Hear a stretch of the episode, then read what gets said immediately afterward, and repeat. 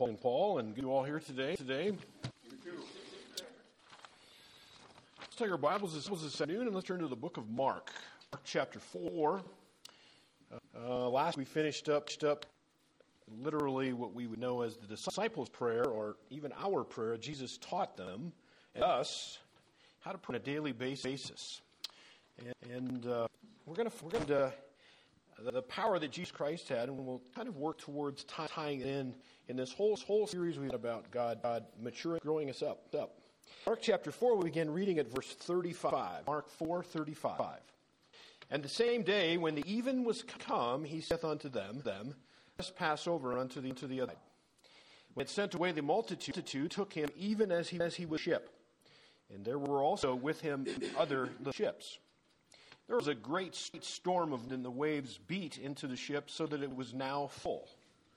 And even the hinder part of the ship asleep on a pillow. And they took him and say unto him, Master, carest thou not perish? And he arose and rebuked the wind, and said unto the sea, Peace, be still. And the wind ceased, and there was a great calm. And he said unto them, Why are you so fearful? How is it that you have no faith? And they feared exceedingly, and said one another, What manner of man is this, that even the wind and sea obey him? May God add a special blessing to his word. And let's just pause prayer before we begin our study. Father God, we're excited and encouraged by the fact that we have your word before us, and you are a great, awesome, creative God that desires to grow us up, that wants us to be more like Jesus Christ every single passing day. We would look just more like Jesus. Thank you for this story that we've just read, this quick little storm story, if you will, of Jesus and how he responded. The trial up and all of those things surrounding it. Father, we would ask that your words would speak loudly, and that the Holy Spirit would exclusively be our teachers today. We thank you for those who come today and their desire to learn more about you and your word, and additionally becoming to you. Father, take us now, take our hearts, our minds, all that we are, as you bring glory to yourself, as you encourage us, and bring us a blessing as we seek your face. Thank you for what you'll do now in Christ. Amen. Well, in those short several verses that we read, it's amazing that I would say the sway of actions that had taken place. There's a lot of things happening in these few verses. There's some things that we want to point out. Is this is homes? They would have been working out. Jesus Christ and the disciples would have been working out of Capernaum. That was kind of like home base. We're from Galilee. This is of Galilee where we're speaking. And Laramie, were you able to find a map that would? There we go. Excellent. This is the Sea of Galilee. I don't have my laser pointer or not, so I don't see it. At any rate, if you see the map up on the board here, kind of in the center, Sea of Galilee. You'll see Khuzan, and you'll see Capernaum, Gennesaret, and actually on the other side is we'll find in chapter 5, I believe we'll go next is when across the sea. So this little place, this little Sea of Galilee. Yeah, I don't know what I did with it. I've lost it. That's a surprise to everyone, but at any rate, to give you some context, this would have been home base to probably 7 of the 12 disciples in the sense they were fishermen, and they weren't just fishermen. You know, like Larry's a fisherman, right? He's a fisherman. Well, I'm just telling you, he would catch him this long, right? I remember him telling me that. You know, that this long, but he showed. But these were fishermen. So my point is this: this is his home territory. This wouldn't have been their time on the water. They would have been here numerous times, particularly that inner circle of Jesus' disciples, those that were on the inside, if you will. They were fishermen. They were avid fishermen. Galilee, to just give some context in the sense of its size, it's about 13 miles long, 8 miles wide. So, you know, not necessarily a large body of water, but it's called the Sea of Galilee, and I'm not sure why, because it has nothing to do with the sea. It's actually a freshwater lake. It is the lowest elevation freshwater lake in the world. is actually 682 feet below sea level, which makes it very interesting. It's stratified. What I mean by that is about 50 foot deep, and at each 50-foot hole, the very distinct and the temperature differences between them, which would create some sense of algae growth. Very, very prolific fishery. I mean, it's amazing fish. We'll find, in many cases, even Jesus. When he got Peter, remember Peter and John, those guys were fishing. As he called them to be disciples, they fished all night long, and here's this guy, he says, Jesus, throw the net on the side of the boat. What are we, stupid? Right? But the cool part? It did. And then they couldn't hardly hold it in. They say in 1896, there was 92, I better not say. There's a massive amount of one ship brought in. It's amazing, the fish that are in that particular little body of water. But it's also now, look, if you take the whole name of Israel today even now, it is a different name. It's Nesaret is the name of it today. It's not the Sea of Galilee. But that, are you ready for this? Of that little body of water, 50% of all of Israel's freshwater needs are by that little body of water. Now there's hot springs. I don't think it'll go on here, but north you see the word Lebanon. On the Lebanon border there would be Mount Hermon. Mount Hermon's about 9,200 foot elevation for its peak, and the Jordan River originates there. It would flow into the Sea of Galilee. Very pristine, very mountain. It's an interest. All of the dynamics are very interesting in how they correspond to what's taking place at this little Sea of Galilee, or the I'll just keep calling it that, because that's what we know it as. As I started out to say, if you would go down 50 feet, the temperature is 59 degrees. Go another 50 feet, so you'd be at 150. It's about 50 degrees, and it's very stratified. It's not a mixture, but it's interesting. All of that adds a sense of turbulence. That adds to the sense of food for fish, quite honestly. And think about how it's surrounded. So it's in a bowl, if you will. If you can get that sense, it's like 680 feet below sea level. I was thinking almost, if you're in Ennis, you have to climb a hill to get out of there. I know, because I drive a truck. And you have to climb out on a fairly, right? And I'm thinking, now what do you know about Ennis? What do you know about the Macedonian? The wind blows. So I'm thinking wherever there's a bowl, there's probably a wind. And that actually is one of the very distinctive characteristics of the Sea of Galilee. On its mountainous, if you will, three sides. One side would be in 1,500 foot, which doesn't seem like a lot, but from 682 below sea level. It's amazing how that, and it protrudes rather quickly. On the one side is the 3,000, and you've heard of the Golan Heights. That actually is a shelf. It would raise to that level and runs about 42 miles. The lake is only 13, so it extends well beyond that. But winds coming off the Golan Heights is very, very severe, particularly in the wintertime. Summertime, there's not a season that winds are not prevalent in this area. Why am I saying this? Winds are common. And yet we talked about a storm right here that is a hurricane-type force. So let's go back to Mark chapter 4. We'll find the beginning of this day. This was, now it's interesting. Jesus Christ, he was, the man worked like crazy.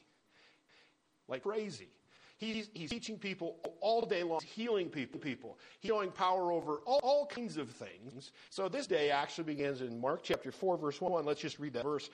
He began again.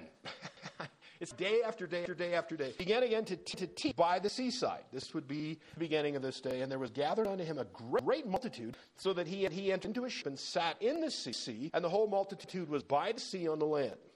Now think of that for a moment. The multitude of people was so overwhelming, so pressing, that they literally would have, how it is if You've been around a people or a crowd of people, and they want to get closer. And what happens is they just keep coming. And Jesus' disciples would have essentially, they had to get in a boat, go in the water, and teaching all day long from the boat to this massive multitude of people. And it's almost, if you will, from where he would have been on the northwest. It's hard to see from there, but he would have been, as he would have spoken, the water would have reflected his voice, plus the whole sense of behind him, that bowl-shaped kind of a how it fits. All people were gathered for that day. And the rest of chapter 4, before you get to verse 35, speak about what he talked about. He talked about the sower. He talked about severables that he privately told his disciples. But that day went on, and went on, and went on. And then in verse 35, as evening was come, it says the same day, back to verse 35, where we started in our reading, this is the same day, when even come, it's evening, it's dark, he saith unto them, let us pass over unto the other side. And when they had sent away the multitude, they took him as he was in the ship. Now think of this now. You think tired? Sure you have. There's something about being weary, about physically being exhausted. It's good for us. That's the way God made us. That's part of the thing going on in America today is there's people that no longer even want to get tired or know what work is. It's very debilitating in the sense of your mental state. It really is. And here we have Jesus that is weary. Now, do you know he didn't even catch supper? Did you see? He's still in the ship. And there's nowhere to go. They've just got to go across the lake because they can't follow. Do you have a sense of that? Wow. So they basically have left somewhat it would be probably a little bit off south of Capernaum, but go across this. We'll find in chapter 5. Let's just do that. This will be where we'll be next week, Lord willing. Mark chapter 5, verse 1. And they came over on the other side of the sea, country of the Gadarenes. Okay? And then that's a whole other thing where Jesus is going to show amazing power over demons, over the spiritual war. The spiritual world is what I meant. But here we are. And he's tired. You think he's tired? He immediately fell asleep. He goes in. What size is this boat? Does that bother you? It doesn't say it's large. Doesn't say it's small. Doesn't say it's a ship. Doesn't say it's a teeny tiny minnow boat. Doesn't tell us very much of anything. But there have been some boats that are covered from the bottom of the Sea of Galilee, which would be typical of what was there. Again, it's not a large body of water. The fishermen, those that would have fished these waters for the commerce that was going around, would be very, very. Those would be what would be probably at the bottom of this particular body of water. This one here was thought probably be hold 15 to 20 people very, very comfortable. Okay. Now the other thing, let's go to another passage of Scripture that describes this event. Let's go to Luke chapter 8. Luke chapter 8. Now, what do you know about boats, water?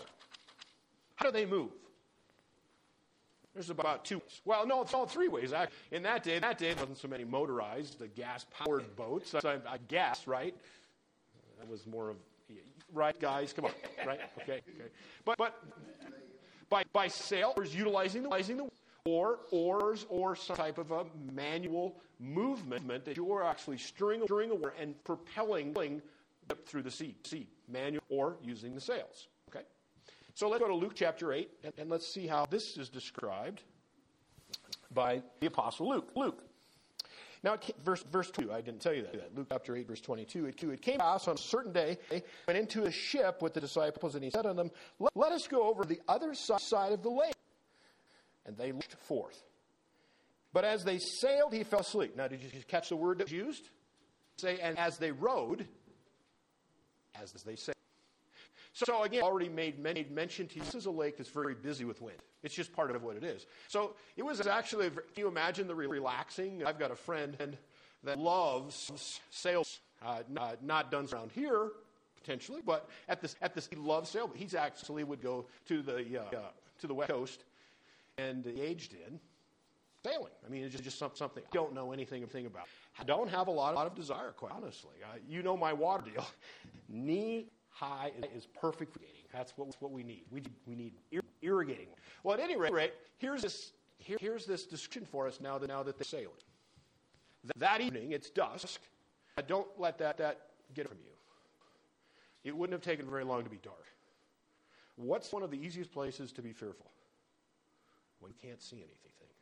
How about your life when there's a whole storm going on within you? It's darker and darker. Isn't it amazing how the storm gets bigger and bigger? It's amazing. Well, it's going to be dark soon, and they're sailing. But it would be very quiet.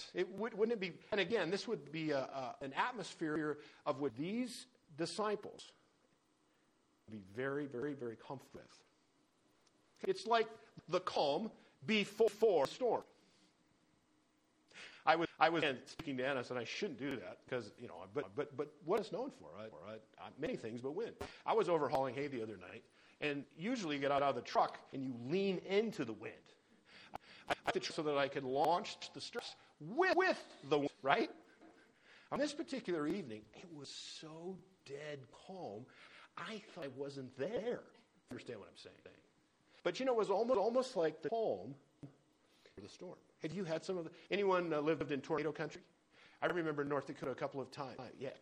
There's almost as quiet just before this thing, and you see it, you can all feel it. And I remember a couple of occasions that the hair back of my neck would actually rise up because it was the calm before the storm.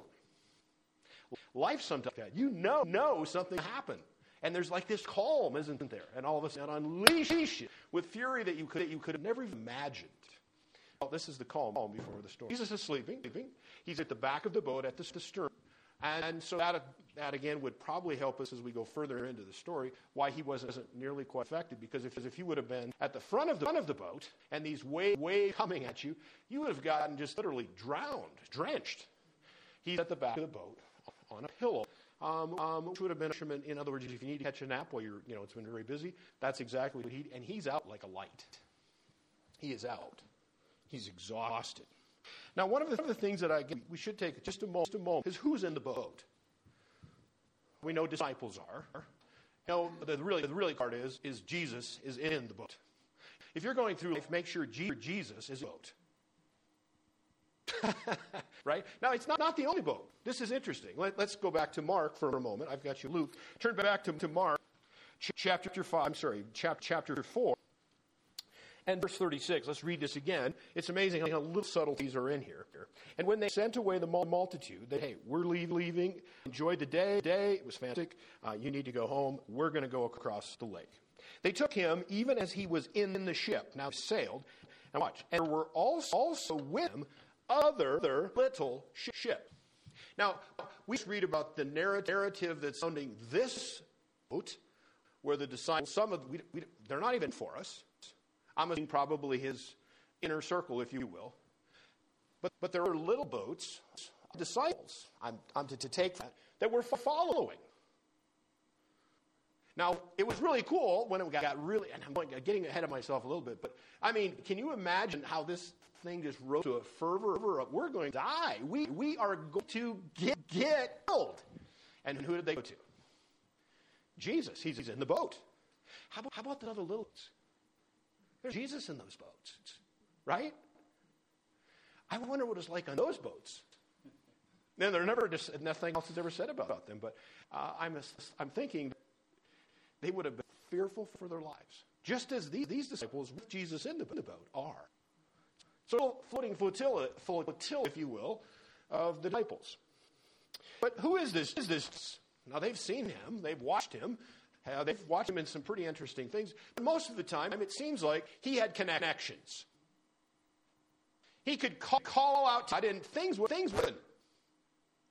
Now, on this occasion, we'll talk about it a little bit down the road, but who is this? Let's take our Bibles and find some things that are stated for us. Well, in Mark chapter 1, let's go back to Mark 1:1. All of our Gospels are literal to us from different perspectives to show us Jesus Christ, that Emmanuel, God with us, all divinity, all divine, and yet all man. Verse 1 of chapter 1 of Mark says, the beginning of the gospel of Jesus Christ, the Son of God. This is literally the unfolding. I'm to show you the good news of Jesus Christ, who is Savior. Turn to John 1. Let's just take our Bibles. We'll do a little exercise here. John 1:1, and listen to this.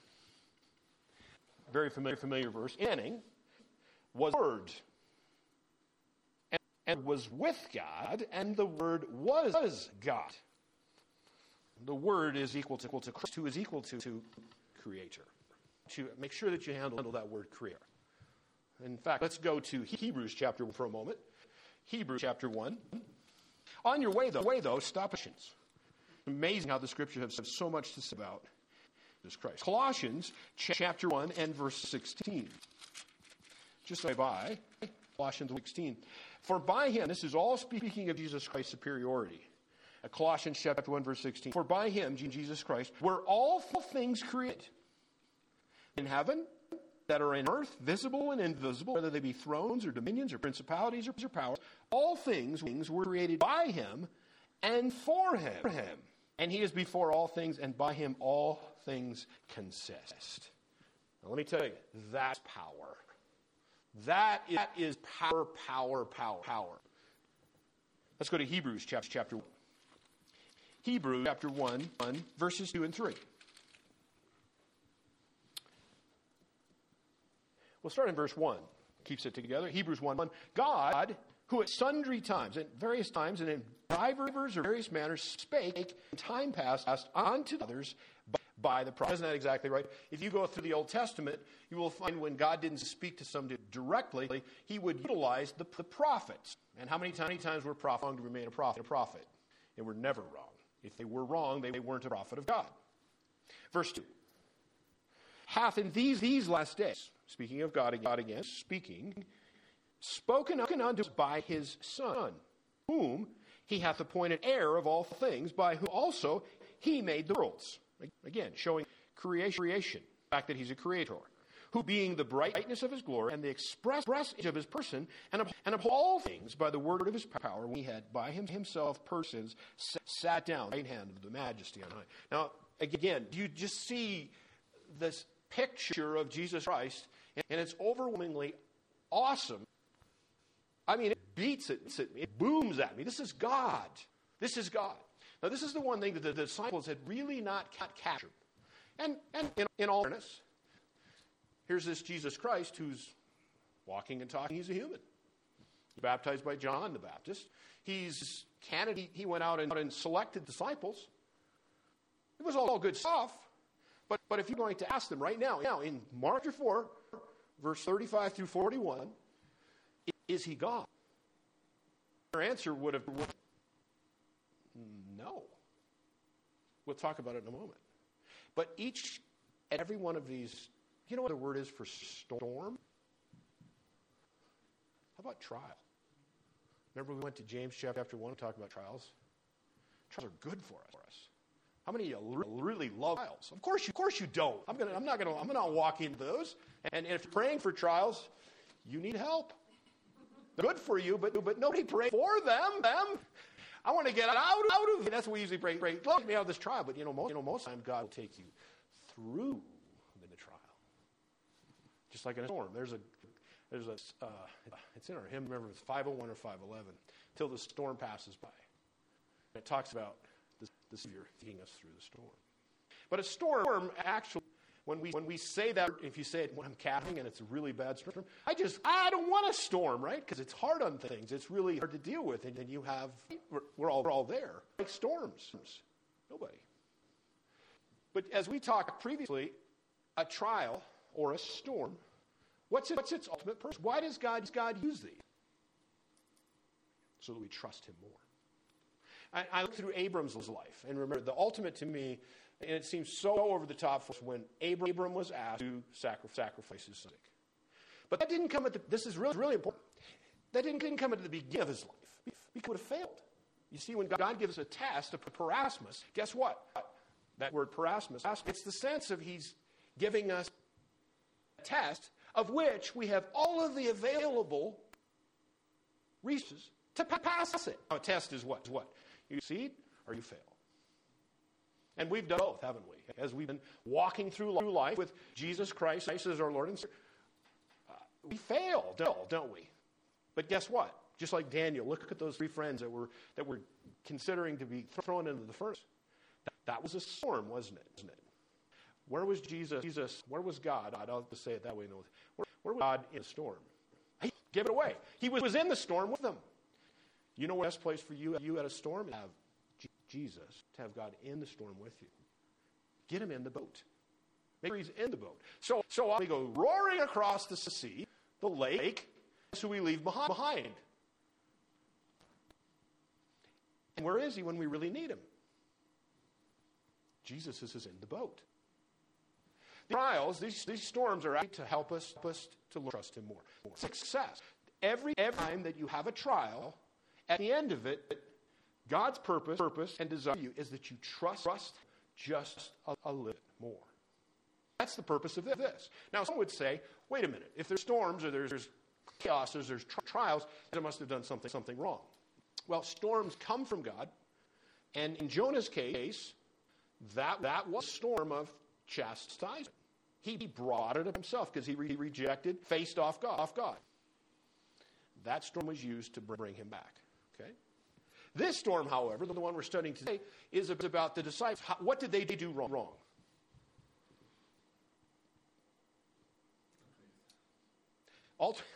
Ultimately, that's what happened. Is it showed the fact they need a whole lot more trust. Now, this is key. That they need a whole lot more trials. See, that's us. When we fail, when we show we don't have enough faith, that's what it means. We need more trials. That you'd ask us, and we'd say, oh, I need more trials. You don't want more trials. But God says, oh, one more trial. One more storm. We'll bring them just a little bit closer. Just a little bit closer. Think about it as we go on. So here we are. Let's take a look at, did I have another scripture to look at? I don't think so. So let's go back to Mark chapter 4. We've looked at the calm before the storm. They were sailing. Jesus is asleep. He's exhausted and weary. Completely exhausted. Now let's look at the calm during the storm. This is not nearly as easy. I want to show you now, for those that are looking at my voice that are not here. There's a picture that is one of my favorites. And there's a lighthouse, and there's a guy standing in the middle of it. And he's got his hands in his pockets. He's he looks apparently very relaxed. And there, if you watch this is a wild sea that is going around this lighthouse. I mean, it's wild. I'm not sure I would be that calm. But you know what? I'm sure I'm positive of this. That's not his first time in that place. Isn't that exactly what it says? For trials and storms come in our lives. The more that we've been there, the more trust we have Jesus because we've come through it. This guy seems incredibly calm in a very crazy storm-tossed waves. There is a calm storm, but who is it? None other than Jesus himself. Here's the storm. It talks very just out of nowhere. Verse 37, there goes out of nowhere a great storm of wind. Those words that are in the King James, the original actually could mean a hurricane wind. Likely, probably a 70 miles an hour. Now, again, I want to make special reference. The disciples were very familiar with the north winds that would have come on in this sea. And they were abrupt. They were very vicious. There was no kidding around. This one was another lull. This was the one in 100 years, the one in 500 years, the one that got their attention. The waves beat into the ship so that it was now full. They're bailing it out and they can't keep ahead. That's when I know I'm in trouble. If I actually have water come in my boat, of which I don't like a lot of water, this is not going. You can see the storm, can't you? You can feel it. You're almost there. In fact, that tumultuous and that turmoil, verse 38, and he, Jesus, was in the rear of the ship, asleep on a pillow. That is calm in a storm. How many of you sleep through the storms that you have so much, I'm okay. You're smiling. That means you don't, not normal, is it? Okay, that's okay because we're not Jesus. But you know what? As we prayed even before we started today, and isn't it exactly right? What God really wants to do this is to make us just a little bit more like Jesus. That's what the sanctification process is about. That's what all those trials, that's what they're all done literally for us. Just be a little more like Jesus. As odd as this sounds, we talked about it last week. The reason that we sin, any sin, is just like the Garden of Eden. We doubt or fail to trust God. Here's God's word. He's given us basically everything we need to know. And Eve was given enough to know that God could be trusted. And he said, don't eat of that tree. That should be enough, right? But it wasn't, especially when Satan, did God really say that? Did he really withhold that from you? Isn't that exactly? We get me in the middle of us. That didn't sound right, did it? But it's true. All of a sudden we start to doubt when we place our trust in, you know what? The temptation side of the test is wide open. Because we've chosen to doubt or to distrust. Isn't that exactly true? Do you know what Jesus did every single moment of his life walking this earth? Yes, he was all man. You believe it. And you go to Hebrews chapter 4. We looked at verse 16 last week. But literally tells us that he was subject to all temptations such as we were, and yet never sinned. Why? He never failed to trust God, the Father, at every single level, regardless of consequences. An example, which we've talked about numerous times, evening of which he was betrayed. Jesus knew there was a cross waiting for him. This wasn't secret. This was, sometimes I'm so glad I don't know what happened at the end of the day, at the beginning, because I would probably worry about that coming, right? So it's better, just the way God does perfect. Even though we know the future, how many of you really want to know the future? I really don't, except my future full glory of heaven, because Jesus Christ died for me. That's the only thing I want to know about in the future, right? But Jesus, the cross was in front of him. He said, with all honesty, you know what? He didn't pray for trials either. He wasn't a martyr. He said, if this cup could pass from me, but may your will be done. Isn't that perfect? It's beautiful. He knew what needed to be done, and he just as soon not do it, but God, I'm going to trust God that this is what needs to happen. That's no longer a temptation. That's using a trial to trust him more. That's what this storm is about. God brought this storm. Trust me. God created this storm. In Matthew chapter 4, it talks about Jesus Christ. Do you know who took to be tempted by the Satan? Scripture says it. What? The Holy Spirit sent Jesus to be tempted? Yes. It was a test. And he passed. Because trusted the word of God. He trusted God in every way, shape. You want success over sin and temptation? Just trust God. That sounds simple. Tomorrow morning, 8 a.m. or whatever time it is, like that, whoof, what happened? We failed to trust God. You can write it down. You can put it in a book. When we sin, we failed to trust God. And the word we often, I'm going back another level. Most of the time, behind every sin is every single sin is pride. It means we know better than God. How do we know better than God? We don't trust him. It's amazing how simple this thing is, isn't it? Well, let's watch these disciples now. We've seen the calm during the storm. Jesus is sleeping. They have lost their minds. So they thought, I wonder how long it took. How bad did it get until they said, what are our options? And by the way, they felt perishing. They really did. You find it in, there's in 3 different gospels that describe this event. In each and every of them, the word perish, I mean, they thought this was the end. I wonder how was the perception of the end before they finally went to Jesus to wake up. Now again, I want to be careful to say, it's not like they're awakening God. I don't believe that. From their perspective, I don't believe they knew the significance of who was in the boat. I'll tell you why as we get to the end. But seeing Jesus before in very difficult situations, figure out how to get out of a predicament and in a circumstance is this. So they went to Jesus. Do you care we're going to die? Right? Just from that very essence tells me, do something. Right? Talk to God. Tell him. I mean, what's going on? I kind of think they came to bail. What's the matter with you? Yeah, why aren't you doing it? Somewhere they wanted help. One more. They wanted help. And it wasn't, again, I think it's important. They didn't see God. They didn't see him as being that creator. We've quite a bit of time just going through verses in the New Testament speak about this Jesus, this word, this Christos, this Messiah that is God, that is creative. I don't think they knew he was in the boat. Maybe it was just... Yeah, would you take that pail and bales? But they're earnest. In verse 38, Master, carest thou not we perish? Do you not care that we're going to die?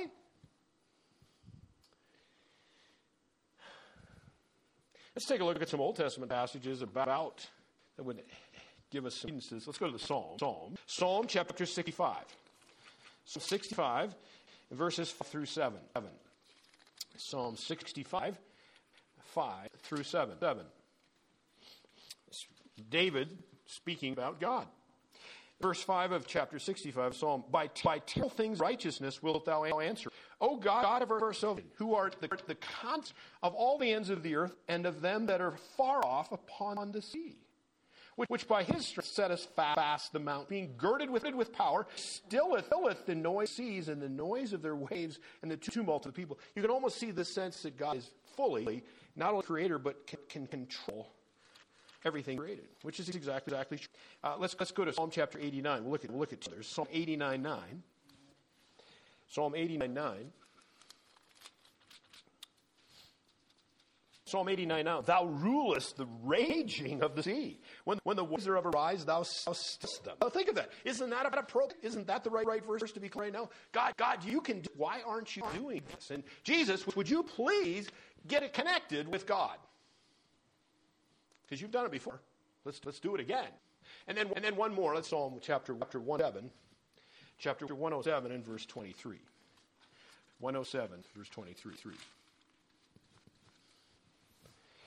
They that go down to the sea in ships that do business in great waters, these see the works of the Lord and his wonders in the deep.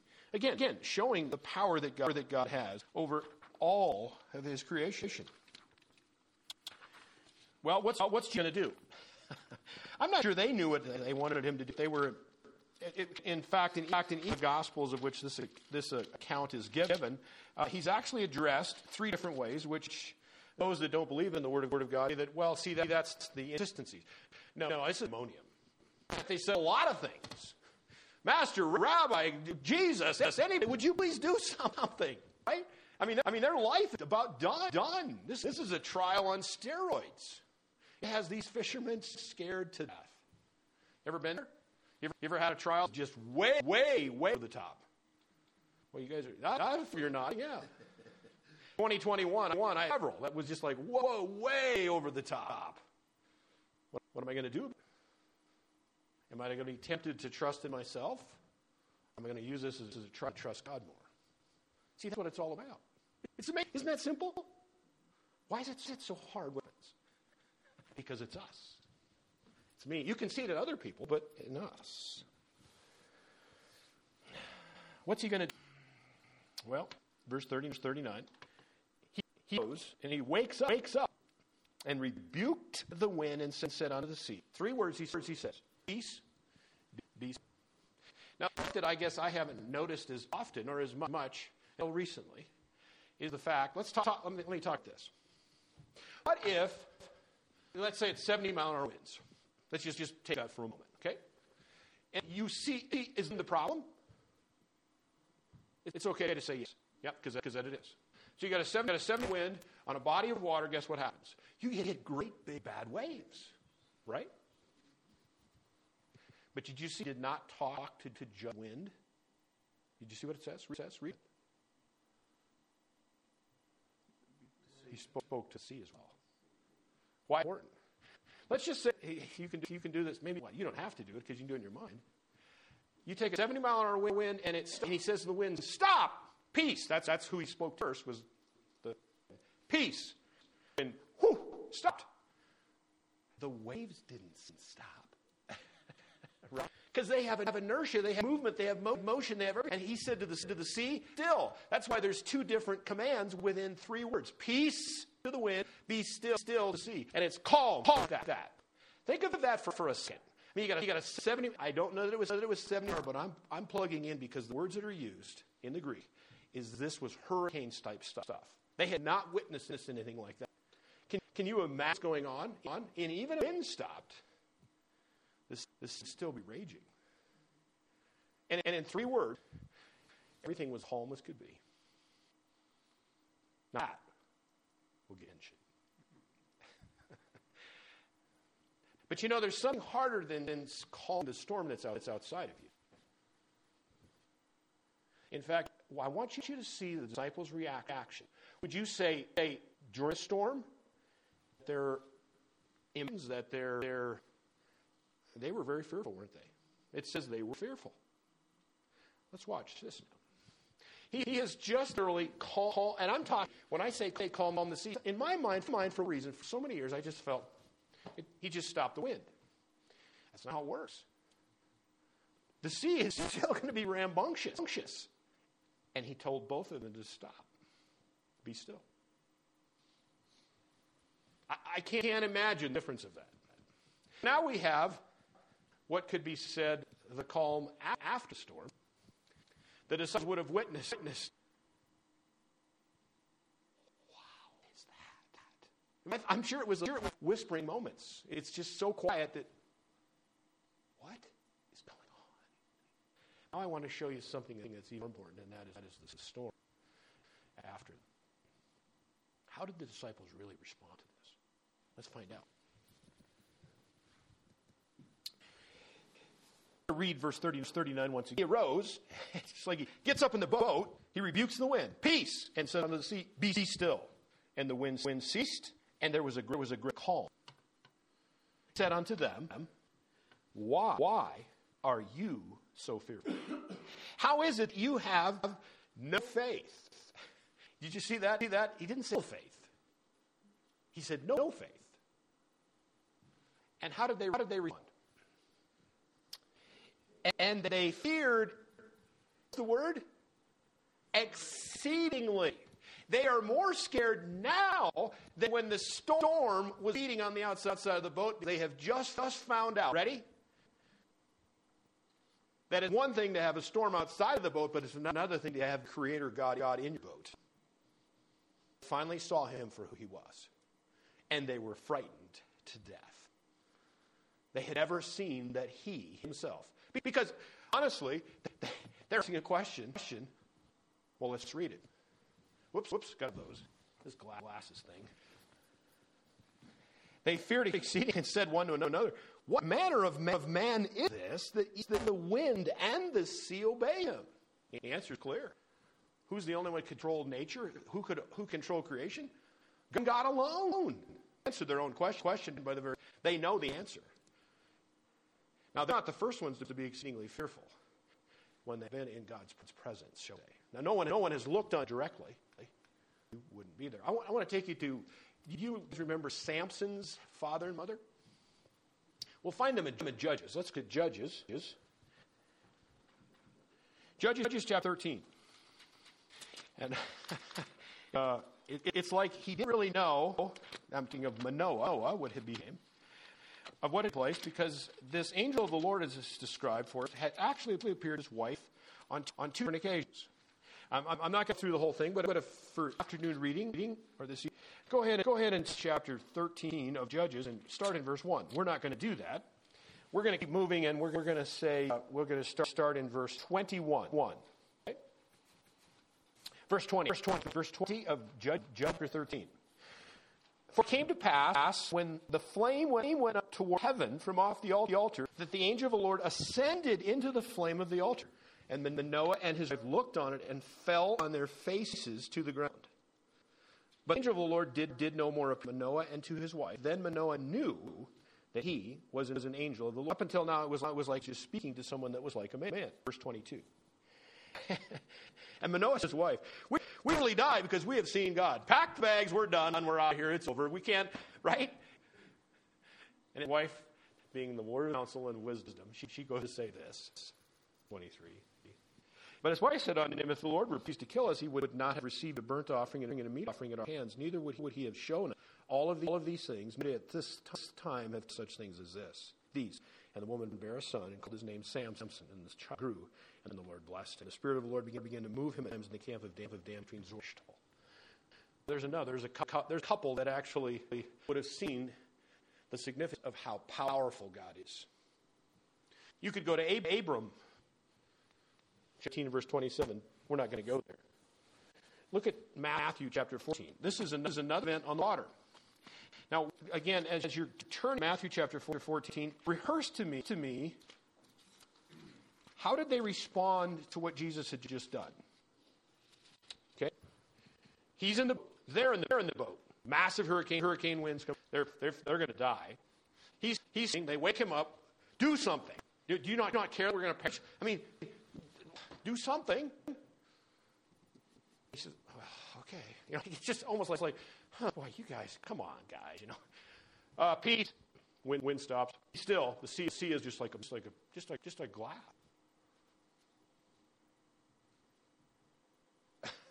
Who did they think this guy was?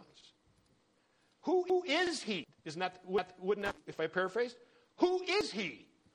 Right? That's what they said. Who is he? Now, let's go to Matthew 14. Now, this is a later event. This is another, guess what it would be? This would be another one. Sort of Lyle's that says, trust him a little bit more. I got to get there. You guys are there waiting for me. Matthew chapter 14. We'll start. Oh, I want you to see. They've just seen a miracle. Verse 19. We'll start there. We're kind of diving into this. Matthew 14, verse 18. He commanded the multitude to sit down on the grass, took 5 loaves and 2 fishes. And looking up to heaven, he broke and gave the loaves to his disciples and the disciples to the multitude. And they ate and were filled. And they took up the fragments that remained, 12 baskets full. And they that had eaten were about 5,000, and besides women and children. That, my friends, is a miracle. I know that the grandmothers in the 30s could fetch food, but you couldn't make food out of thin air. And they, what did you just see here? This is, again, a creative God over the creation. He created food out of thin air. That's what he just did. Now, that God, the disciples saw what he started with. What did he do for them? Why don't we do that more often? Let's go. So that's just taking place. Straightway, verse 22, Jesus constrained his disciples, asked, let's into the ship and to go before him unto the other side. Well, he sent the multitudes away. And he had sent the multitudes away. He went up into a mountain apart. Well, of course he did. When the evening was come, he was there alone. But the ship was now in the midst of the sea, tossed with waves, for the wind was contrary. It sounds like deja vu all over again, right? Another storm, one that's over the top. Let's see where I lost place. There we go, 25. In the fourth watch of the night, Jesus went unto them walking on the sea. Now, that's interesting. When's the last time you saw somebody walking towards you on water? No. For them, it was the first as well. When the disciples saw him walking on the sea, they were troubled. They saying, it is a spirit, and they cried out for fear. But straightway Jesus said unto them, saying, of good cheer, it is I, be not afraid. Peter answered him and said, Lord, if it be thou, bid me to come on to the water. Now, I'm wondering if that was sort of, think about this for a minute. Go that route. But Peter was this off the, everything was off the cuff, right? He was so, what's the word looking for? You guys just do things at a whim. Or you're not going to help me either, are you? What, impetuous? Yeah, exactly. He's very impetuous, isn't he? He says things that he really does. Did I really say stuff like that? Have you ever had those moments? He said one of those. He says, now, would you do that? No, just a second. We make fun of Peter because he walked out in the water, and then he started sinking. But wait a minute. How about the other guys that didn't have the faith to go out of the water, right? Hey, Jesus, if it's you, come on. I trust you. That's a bit different, isn't it? Let's see what happens to our faith, or to his faith. Let's keep going. Peter, it just simply says, verse 29, and he said, come. And when Peter was come down out of the ship, he walked on the water to go to Jesus. So far, so good. Right? But, as those buts, when he saw the wind boisterous, he was afraid, and beginning to sink, he cried, saying, Lord, save me. Isn't it amazing how quickly that, and this is key, we talked about last week even, and weeks before, when Jesus had Peter's attention to the crucifixion, and Jesus had denied him 3 times, and now in his presence, one-on-one, he says, Peter, do you love me? Well, yes, and feed my lambs. The third time I think is significant because Peter denied him 3 times. It's like making a point. And finally, Peter, the right answer in this, Lord, you know my heart, I do. You know that I love you as much as I can love you. Help me, right? It's almost like, and isn't that a great place to be? That's truly a place of humility. That's a place to be. Jesus told him by how he would die, and he said, for me.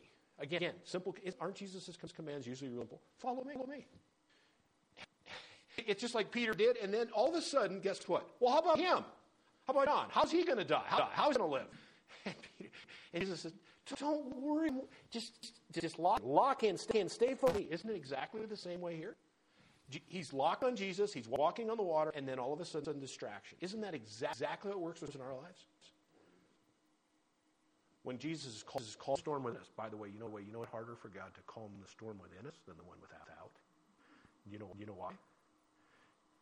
It's up to us to trust calm the storm within.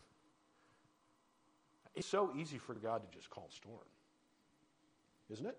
Do you think Jesus really struggled? Oh, let's see, am I going to be able to do this or not? Let me try. I'm going to peace, be still. It worked. No, it's not like that. Like over before it even started.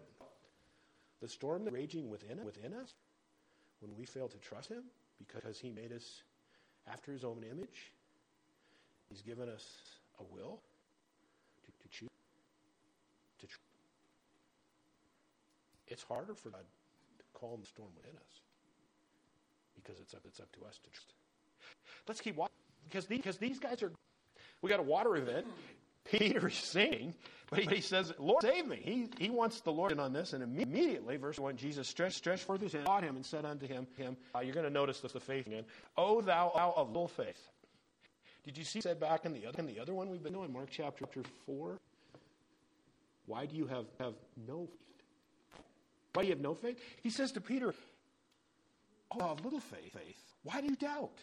You see, isn't it? You know what? But they're burning. In fact, watch now what happened. When they were come into the ship, the wind ceased. Then they that were in the ship came and worshipped him, saying, "Of a truth, thou art the Son of God." Do you see they've come? Last water event. Who is this? Now that trial led them to the fact of the one. This is God. He is that powerful. Did you see that they're no longer frightened and trembling in their because Jesus is in the boat? Because they're trusting him. Isn't that's growing, isn't it? That's growing.